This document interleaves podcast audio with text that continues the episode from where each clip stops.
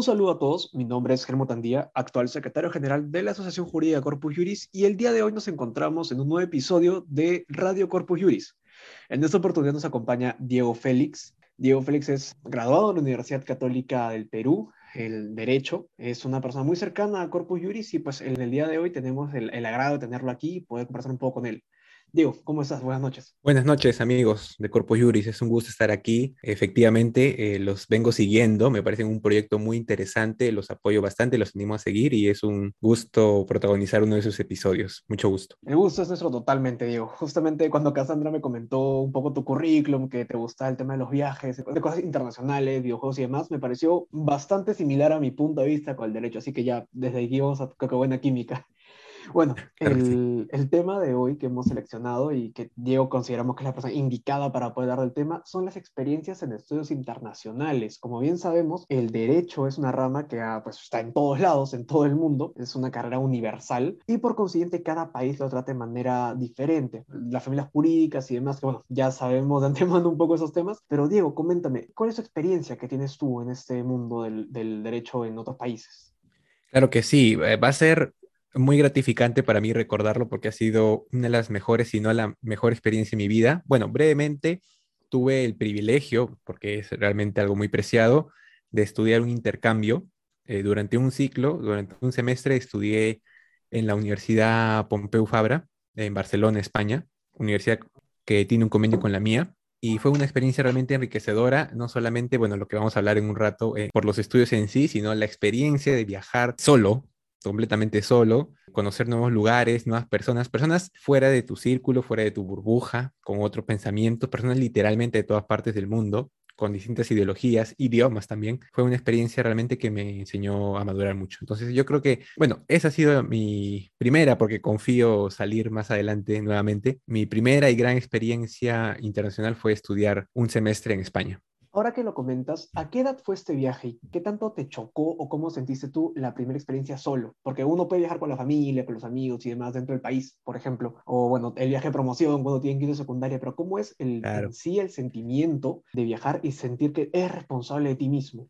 Viajé fue el 2018, la segunda mitad del 2018, cuando yo había cumplido 23 años, sí. A los 23 años tuve esta oportunidad de salir a estudiar fuera. Y como bien lo dices, eh, yo, bueno, ya había tenido cierta oportunidad de conocer estudiantes del extranjero que venían a la Universidad Católica y podía compartir un poco sobre su cultura, pero ahora me tocó a mí ser el visitante, ¿no? Entonces ya, si bien había tenido ciertas experiencias, quizás muchos de ustedes las pueden tener, ¿no? Con conocer personas de otros países, definitivamente estudiar, quedarse seis meses, cinco seis meses allá es muy distinto realmente.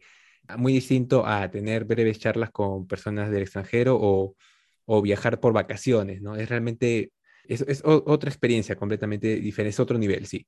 Ahorita que mencionas eso, el ahora ser nosotros el visitante a otro país, ¿cuáles son las exigencias per se que tiene la universidad con el alumno que viaja? Porque tengo entendido pues que no es como que cualquiera pueda ir. Por supuesto, eh, hay como digamos un doble filtro. Primero la universidad local, creo que funciona así, no solo en la católica, sino en cualquier universidad del Perú. Un filtro local, eh, lo básico, notas. Por supuesto hay que mantener unas buenas calificaciones, no, no va cualquiera, hay cupos limitados, recordemos. Segundo lugar, una buena motivación expresada en una carta, es decir, qué me lleva a estudiar ahí, por qué quiero ir a ese país y a esa universidad en específico que he elegido.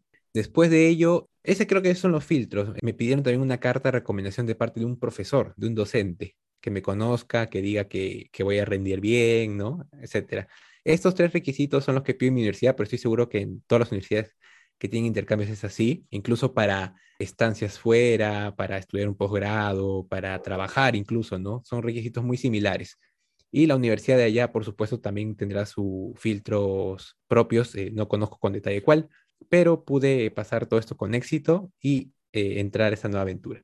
Mencionaste que la universidad está ubicada en Barcelona. ¿Tuviste algún inconveniente? O sea, a pesar de estar en España y demás, sabemos Barcelona tiene su idioma, que es el catalán, que es el que tengo entendido que mayormente se habla, el catalán es el euskera. ¿Tuviste algún inconveniente con este idioma o se pudo adaptar bastante bien al español que tú y yo manejamos? Es una gran pregunta, me trae muy buenos recuerdos. Eh, en principio, la universidad, este, bueno, es España, por cultura general sabemos que el idioma oficial es el español. Yo dije, va a ser genial, no voy a tener absolutamente ningún problema. Sin embargo, aparte de los estudiantes españoles de por sí, todos los demás, porque van muchos estudiantes de intercambio, el idioma que podíamos usar en común era el inglés. Realmente es bueno que lo menciones para recordarle a todos nuestros amigos que el, aprendizaje de este idioma es realmente muy importante. Tanto que nos decían el inglés, el idioma universal, pues pude comprobarlo, que sí, me ayudó bastante. Sin el inglés hubiera tenido varias dificultades. Y sobre el catalán, sí, efectivamente Barcelona y todo Cataluña, que es la región, la comunidad autónoma, eh, manejan ambos idiomas. Yo no pude aprender catalán a tiempo,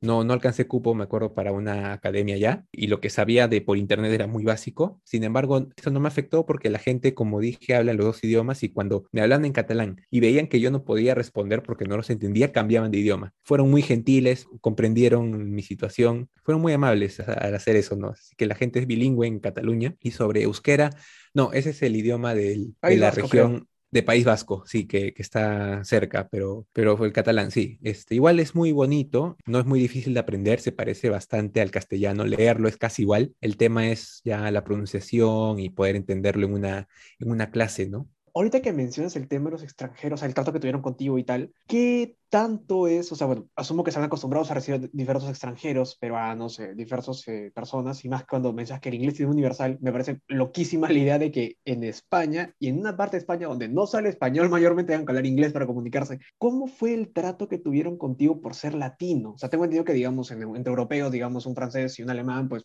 no hay mucha diferencia más allá del idioma. Pero ¿cómo fue con un tema con un latino? ¿Hay un tema, por ejemplo, con el, siempre hay tema de la conquista, así como cuando viene, por ejemplo, un chileno aquí a Perú, le hacen bromas de la guerra del Pacífico. ¿Hay un tema así también con, con, respecto a eso en España? Ah, buen, buen tema, sí. Eh, me has hecho recordar una anécdota, nada más brevemente. Bueno, conocí un grupo de, de catalanes allá y había uno de ellos que tenía este carácter súper jocoso, muy bromista, y yo le reclamaba, ¿no? Este, bueno, podía bromear con él, decía, oye, tú, este, devuélveme, ¿cuándo me vas a devolver el oro, no?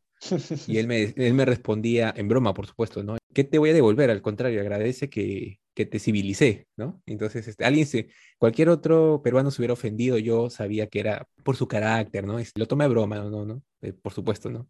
No, no me ofendí. Pero eh, bueno, al margen de eso, ese tema, no, nosotros los latinos al menos no lo, no lo llevamos mucho, yo, yo al menos no, yo siento que no, no tiene mucha relevancia traerlo ahora, eh, reclamar o tener resentimiento, ¿no? Yo sé que el tema con Chile, por ejemplo, dado que ha sido hace un poco más de 100 años nada más esa guerra que tuvimos, todavía hay poco más de, de reticencia, quizás en algunas personas de rencor, pero con el tema de la, de la, conquista, eso ha sido mucho tiempo atrás, nadie me trajo el tema en la mesa, para nada, yo era el que hacía bromas sobre el oro, pero no, no, es un tema bastante pasado y no, no, no, absolutamente ningún problema. Algo que alguien puede estar pensando, este, recuerdo a mi madre cuando le dije que quería de Europa, no sé qué noticia habrá visto que le entró un poco de temor el tema del racismo. Es cierto, hay noticias, ha habido ataques a latinoamericanos, a africanos, o por, solo por, por su dejo o por su color de piel, por su origen. Yo no tuve absolutamente ningún inconveniente, ningún ataque racista, ningún insulto, nadie me miró mal, no, al contrario, estaba la gente en Cataluña muy contenta de tener gente de fuera y me preguntaban por mi país, ¿no? Y por ahí había uno que decía, ah, yo tengo a alguien ahí conocido, ah, yo he ido, es bonito. Así que toda la experiencia eh, ha sido, fue positiva en mi caso. En verdad que eso es muy grato y da a entender bastante que pues Europa en ese aspecto nos lleva años luz en cuanto a diversidad y aceptación con respecto a la, gente que es diferente.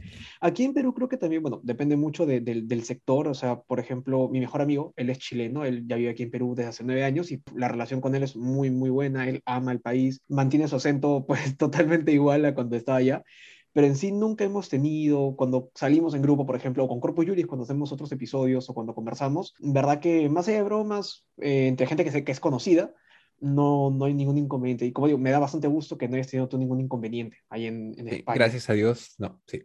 Sí, claro, o sea, sabiendo pues que, como tú decías, hay, ataques este, raciales y demás que no nos haya pasado, me, da mucha tranquilidad. Pero sí, es bastante más, me deja tranquilo ese, ese punto. Ahora, un tema que creo que va a ser relevante para muchos y hasta cierto punto tabú. ¿Qué tanta diferencia existe en el nivel académico entre los estudiantes nativos de allá, o sea, los españoles, por ejemplo, de la comunidad europea, con respecto a estudiantes latinos? O sea, tengo entendido que la católica puede ser un nivel muy, muy, muy alto, hasta a nivel regional, tengo entendido. Pero ¿cómo lo sentiste tú de manera personal? ¿Es nivel, por ejemplo, el bachillerato, que lo puedes, digamos, sentir similar al bachillerato internacional, que todos manejan un mismo nivel, por así decirlo, pero de una universidad latina comparado con una universidad europea, ¿qué tanta ha sido la diferencia en cuanto a nivel académico? Eh, es una pregunta interesante, ya abordando a, a, los estudios. Yo le voy a decir de arranque, que tuve exactamente la misma percepción antes de ir y el mismo, quizás temor, ¿no? De, ah, es Europa, el nivel debe ser, uff, me voy a exigir mucho, me va a costar. Déjenme decirles que después de la exigencia que tuve en mi universidad de origen, nada que envidiar, de verdad. Nada que envidiar, el nivel muy bueno, los profesores muy, muy capacitados realmente, muy, yo también me imaginaba quizás una enseñanza un poco a la antigua, con un profesor muy vertical y con eh, clases magistrales sin participación, pero no, muy amables, cercanos al alumno, dispuestos a, responder dudas. Por supuesto que los profesores que me tocaron, pueden haber otros a la antigua quizás sobre el nivel, eh, nada que envidiar, la universidad me preparó bien, me, exigió mucho para, como para esas experiencias y sobre el contenido de los cursos también muy buenos, este, materiales completos, clases dinámicas, algo distinto, mira, bueno, ya entrando un poco a las diferencias con respecto a cómo eh, en la Universidad Católica eh, fuera de un curso que tenemos en primer ciclo de facultad, todos los demás no eh, son con horas teóricas, pero aquí en, en, la Universidad de Barcelona, en la Pompeu, muchos cursos, muchos tienen horarios de seminario, que son como los horarios de práctica, cosa que tienes clases teóricas y aparte sesiones con grupos reducidos, un tercio del salón, para casos prácticos, ¿no? Eso me pareció muy bueno, me parece que ayuda bastante. Y aunque, y algo que curioso para muchos que va a sorprender es que no se asusten cuando vayan, porque en cuanto a la exigencia y calidad de los contenidos, excelente. Respecto a la cantidad, es decir, la exigencia en cantidad de lecturas o materiales para repasar, aquí era muchísimo, aquí en Lima era muchísimo más, de verdad. Allá estuve un poco más tranquilo. Es algo irónico, ¿no? Dejaba un este, algo menos para leer, ¿no? Por supuesto que eso no quita la calidad, porque sabemos que no necesariamente tienes que dejar más para aprender más, pero mucho menos lecturas. Por supuesto, si uno quiere leer libros aparte, está, es libre de hacerlo, ¿no? Esa parte me sorprendió, pensé que iba a ser excesivo, pero para nada. Eso que mencionas realmente es bien curioso porque, o sea, uno que, bueno, al menos yo que no he tenido la oportunidad todavía de hacer un intercambio y, y demás, o bueno, la gente que tengo en, eh, con la que me relaciono tampoco ha tenido la oportunidad de ir a Europa, pero siempre está con la imagen del miedo de pucha, es Europa, nos van a destrozar, o sea, si es que, por ejemplo, el Perú, me parece que hace un par de años tenemos como que el, peor nivel educativo a nivel región, ir a países como España, Francia, Alemania, que son cunas del conocimiento, nos van a dar 25 mm. mil vueltas. Y el tema de las lecturas realmente me pareció bien, bien, bien, importante, porque al menos en derecho la típica, quien no tiene, no tiene o ha tenido un compañero que sube una foto a redes sociales con un montón de lecturas y mencionas, oh, estoy de derecho, pucha, haz leer un montón. Pero si nos ponemos a, pensar bien, citándote a ti, es más importante lo que lees que la cantidad de lo que estás leyendo. Así es. Y, que tengas esa, esa, facilidad y practicidad. O sea, también depende también de, de, la persona, ¿no? Capaz a, una, capaz a mí leer 10 páginas me toma media hora y a ti 15 minutos, pero fuera de ello siguen siendo una misma cantidad de páginas, pero realmente es muy importante y creo que es algo que, es, que poco a poco lo va adaptando nuestro sistema, ¿no? O sea, cada vez vemos lecturas más puntuales, bueno, el derecho va, creciendo cada vez y conceptos más amplios, algo que me gustó mucho el derecho era que frente a un tema siempre hay diversas posturas, opiniones y doctrinas, que nada, eso lo vi cuando era mis primeros ciclos, menos con contrato, algo que de repente para uno es tan, tan sencillo definir un contrato, pucha, y hay libros y libros y libros y tesis y libros y investigaciones de qué es un contrato, cosa que para ti, para mí puede ser lo más sencillo del mundo, hay gente que se desvive y eso creo que se consigue con una calidad de lecturas que qué bueno que las hayas podido tener allá en, en España y que espero que poco a poco venga llegando para estas latitudes. Ahora, un temita más dirigido a, no tanto académico, sino a lo, a lo que tú viviste. ¿Qué tan diferente era la vida, por ejemplo, social o fuera de lo académico comparado con aquí en Perú? O sea, ¿cómo es tu vida, cómo fue tu vida a los 23 años en Lima comparado con fue tu vida a los 23 años en España? Eh, creo que cuando uno, un estudiante intercambio, ¿no? Eh, sobre todo piensa en, la vida en la ciudad, al toque va, va a buscar lo que es la fiesta, eh, los mejores lugares para divertirse, ¿no? Yo te confieso, no, no soy mucho de, la vida de, de, fiesta, digamos. Por supuesto, la vida social sí, me gusta hacer amigos, ¿no? Pero de fiestas no mucho, no, no he podido comparar mucho cómo es el, party life allá, pero sé que, sé, que, sé que les gusta bastante, igual que aquí, o sea, que fuera de clases se, espera el fin de semana para relajarse y nada como un tono, ¿no? Eso sí lo, lo, veía bastante. Hay muchas, igual, muchas actividades para hacer culturales, lugares para visitar, museos, óperas, el estadio, el Camp Nou, que es... es de Barcelona. Sí, el estadio de Barcelona, que es, claro, el estadio de Barcelona que es bien grande. Es decir, eh, hay muchas opciones para poder hacer vida social, para conocer personas. Y bueno, es que los jóvenes creo que en todo el mundo somos iguales, es decir, en que estamos llenos de energía y pues la podemos descargar en largos paseos en fiestas, en restaurantes, tomando, tomándonos algo afuera. Así, en ese aspecto, eh, como, los, como los jóvenes de acá, totalmente iguales, bastante energía. Ahora volviendo un poco más a lo académico, ¿cuál sentiste tú que fue el curso culturalmente más retador? Siempre mencioné esto pues, del, shock cultural que existe entre un país y otro, que mm. asumo que se sentirá mucho más allá en Europa, ya en Asia ni te hablo, pero algún curso que te haya generado así como que especial confusión o que no terminabas de, de aterrizar por lo tan diferente que es esa realidad a la nuestra? De los cuatro cursos que llevé, pienso en tres, la verdad, porque solo uno es eh, con los contenidos igual acá. Llevé ciencia política y respecto a lo teórico, pues es, este, acá, acá se, estudia exactamente igual, así que ese curso no hay problema. Los otros, una gran diferencia es el curso de criminología. ¿Por qué? Porque si bien eh, hay conceptos teóricos que son iguales en todo el mundo, eh, las teorías criminológicas, cuando se estudia ejemplos o casos son muy distintos. El origen de la, del crimen en Europa es muy distinto al, al sudamericano, ¿no? Al latinoamericano somos realidades completamente distintas, niveles de educación diferentes, tasas de crimen muy diferentes, sistemas de justicia, eficacia en el sistema de justicia muy diferentes, así que eh, tuve que estudiar eh, de allá, ¿no? Por supuesto, tuve que estudiar el caso español, que es sumamente distinto acá, así que sociológicamente somos bastante diferentes en ese aspecto. Y otro choque ya fue en el tema jurídico, porque llevé el curso de Derecho Procesal Civil con instituciones algún, eh, un poco parecidas a las nuestras, pero con algunas diferencias en cuanto a la ley, ¿no? Detalles. Y el otro que sí fue aún más distinto fue Derecho Internacional Privado. ¿Por qué? Porque el Derecho Internacional Privado del Perú, por ejemplo, lo tenemos en el, uno de los últimos libros del Código Civil, con normas muy generales, pero allá lo tienen muy desarrollado, tienen absolutamente todo a nivel europeo. La Unión Europea tiene bastantes normas en común y desarrollaron un Derecho Internacional Privado unificado cosa que realmente eh, lo que estudias en España, Bélgica, Francia, Italia es exactamente igualito, pero solamente para Unión Europea. Si hubiera un caso de un contrato, por ejemplo, internacional entre españoles y peruanos, ya ahí habría que buscar, pero entre europeos se resuelve en un santiamén.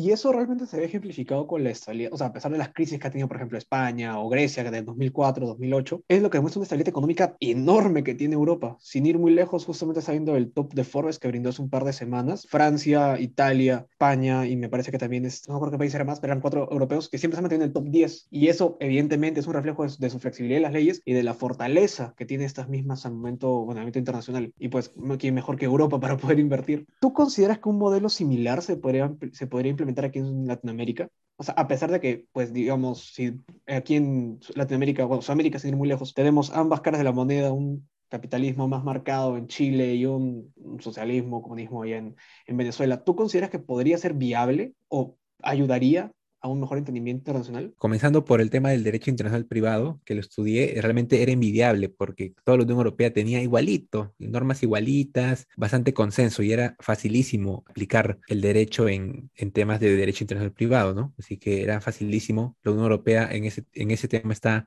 es lo más avanzado del mundo, ¿no? Yo al estudiar allá eso decía, ¿por qué no Sudamérica por lo menos, ¿no? Si, si es que no todo la TAM se une, ¿no? Y crea derecho común en ciertas áreas, ¿no? Ahí estamos bastante atrasados. Hay intentos, ¿no? Eh, la comunidad andina, por ejemplo, pero incipientes todavía en ese aspecto. Luego, lo otro sobre que tú mencionas algo muy importante, ¿no? Que allá también hay, se rotan las victorias electorales entre partidos de izquierda y derecha, pero son izquierdas y derechas un poco más moderadas. Están surgiendo partidos más radicales, pero eh, no, no, no ganan hace mucho tiempo, mientras que acá nuestra izquierda y derecha son mucho más distintas, ¿no? Así que en ese aspecto sí es cierto, sería un poquito más complicado tener consensos entre países con ideologías tan distintas, ¿no? Por ejemplo, imagínate el Chile de Piñera actual con el negociando algo con la Venezuela de Maduro se ve un poco difícil, ¿no? Allá, pues, años luz en el aspecto de integración jurídica. Sí, es verdad, acá es, son contextos diferentes y no podríamos copiar figuras exactamente porque no funcionarían en realidades diferentes. Y esto justamente me lleva ya a una de las últimas preguntas para ir cerrando, dos bien puntuales. Una que es una, puede ser muy sencilla, pero creo que, bueno, ya es un poquito más como para irte a conocer a ti. ¿Por qué existe España como, como país para poder hacer un intercambio? Bueno, primero, no, no, voy a negar que el idioma, yo, yo sí manejo inglés, de hecho lo terminé en una academia, sin embargo, dije, si está la posibilidad de estudiar en España, donde manejan mi idioma, eh, podría estudiar aún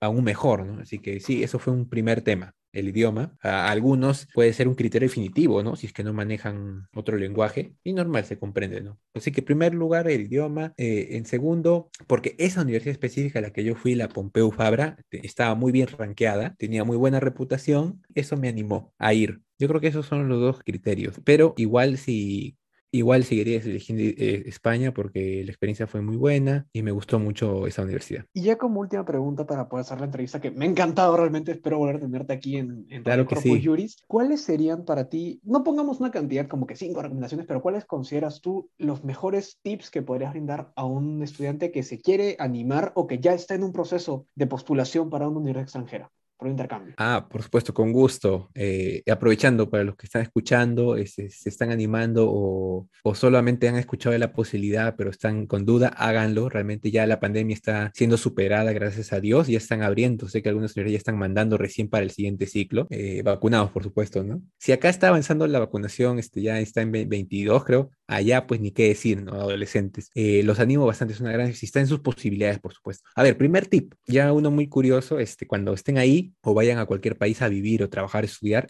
eh, va a ser normal, les va a pasar que cuando compren sus cosas, cuando quieran comprar, pagar, van a hacer, van a automáticamente en su cerebro hacer el tipo de cambio. Entonces yo veía, por ejemplo, ¿no? Un menú, a ver una paella, ¿cuánto está? Ahí salía 2 euros, en mi mente 12 por 4, en ese momento el, euro, el euro estaba 4 soles, o sea, ya está, ahorita está casi 5. En mi mente, 12 por 4, 48 lucas un plato, no hay forma. Pero no, no, no lo hagan porque se asustan, le van a, van a sentir que están gastando demasiado. Y segundo, porque son realidades distintas. Allá ganan más, la economía es distinta, o sea, no, no, no, no sirve hacer ese cambio en la mente, ¿no? Así que eso, eso, no, no hagan el cambio de moneda. Segundo tip, el inglés, realmente importantísimo, por más que sea España, eh, es el idioma que podemos tener en común con gente de, de otros países, ¿no? Con gente de África, Asia, el, el, inglés, de verdad, porque va, va, a ser difícil que conozcan, bueno, francés ya es casi más común, ¿no? Pero, no sé, este, el italiano, eh, coreano, japonés, ¿no? Pero, ¿qué los puede unir? El inglés, ¿no? Y, y, me ha servido bastante para comunicarme con personas que de otra forma no, no podría entenderles, ¿no? Y hay extranjeros que van a España sin dominar completamente el español y normal, está bien, es, pueden hacerlo porque ya habían curso en inglés y normal, ¿no? Y eso es una buena forma de comunicarse. Realmente les va a abrir muchas puertas el idioma inglés. Y si saben francés, ya mejor todavía. Tercero, prepararse bien eh, a la idea de vivir solo, de que van a tener que valerse por sí solos.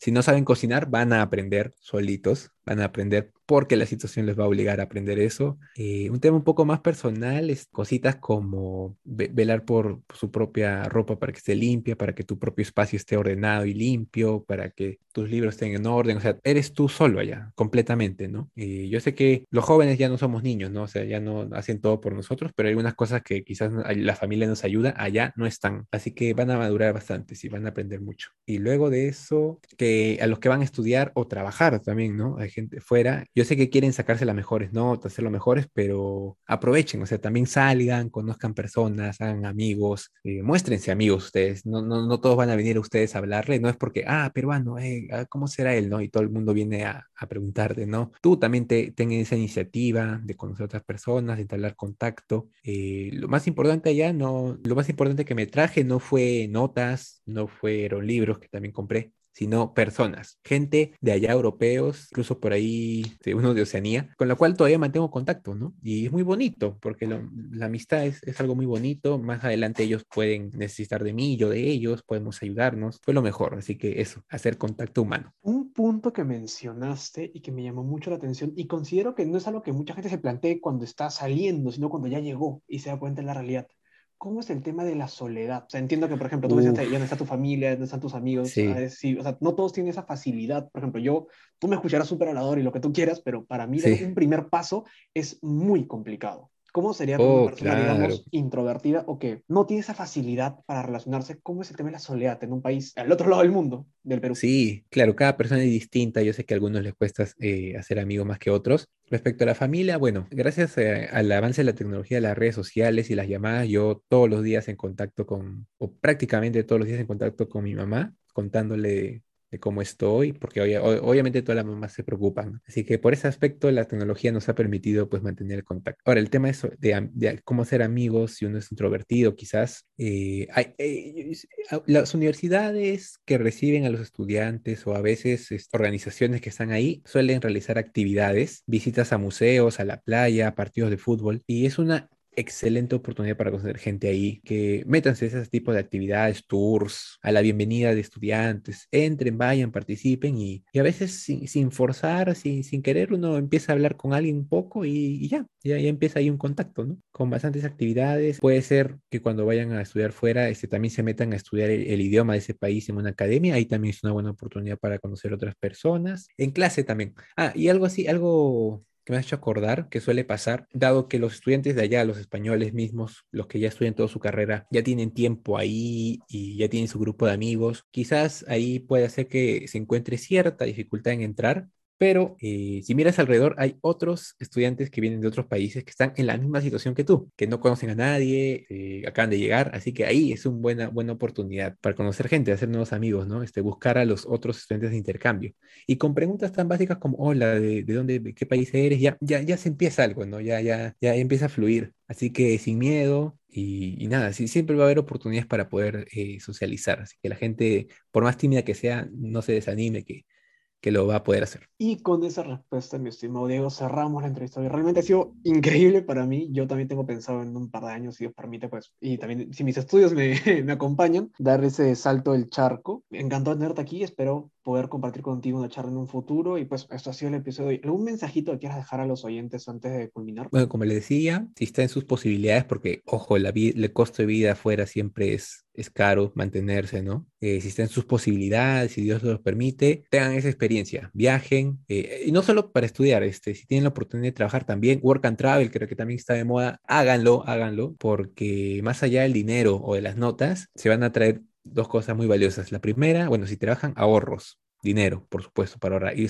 y, si van a estudiar, amistades, contactos. Así que es una experiencia maravillosa y los animo a que si estén sus posibilidades puedan tomarlo, de verdad estudiar fuera. La carrera que sea, porque hay otras carreras donde pues el contenido es muy fácil, ¿no? De adaptar a, en otros países. Derecho es un poco complicado, cada país tiene su legislación, pero tenemos, este mensaje es específicamente para los estudiantes de derecho. Se pueden desanimar diciendo, no, que es otro derecho, no me va a servir acá, que esto, que lo... Tenemos con Europa, por, por supuesto, por ser parte del sistema romano-germánico, una, una, una, base muy similar, principios muy similares, instituciones jurídicas parecidas. Recuerden que nosotros hemos heredado todo allá, así que háganlo, salgan amigos. Ya con ese mensaje me motivaste hasta a mí para irme. Muchísimas gracias, Diego. Como digo y repito, voy a tercera vez, espero tenerte aquí nuevamente. Y eso ha sido todo por el episodio de hoy, chicos. No se olviden de seguir nuestras redes sociales, están todas como Corpus Juris o Asociación Jurídica Corpus Juris en Facebook, en Instagram y me parece que tenemos Twitter. Eso se lo confirmo después. Mi nombre es Tandía y eso ha sido un gusto. Diego, hasta luego. Gracias, buenas noches.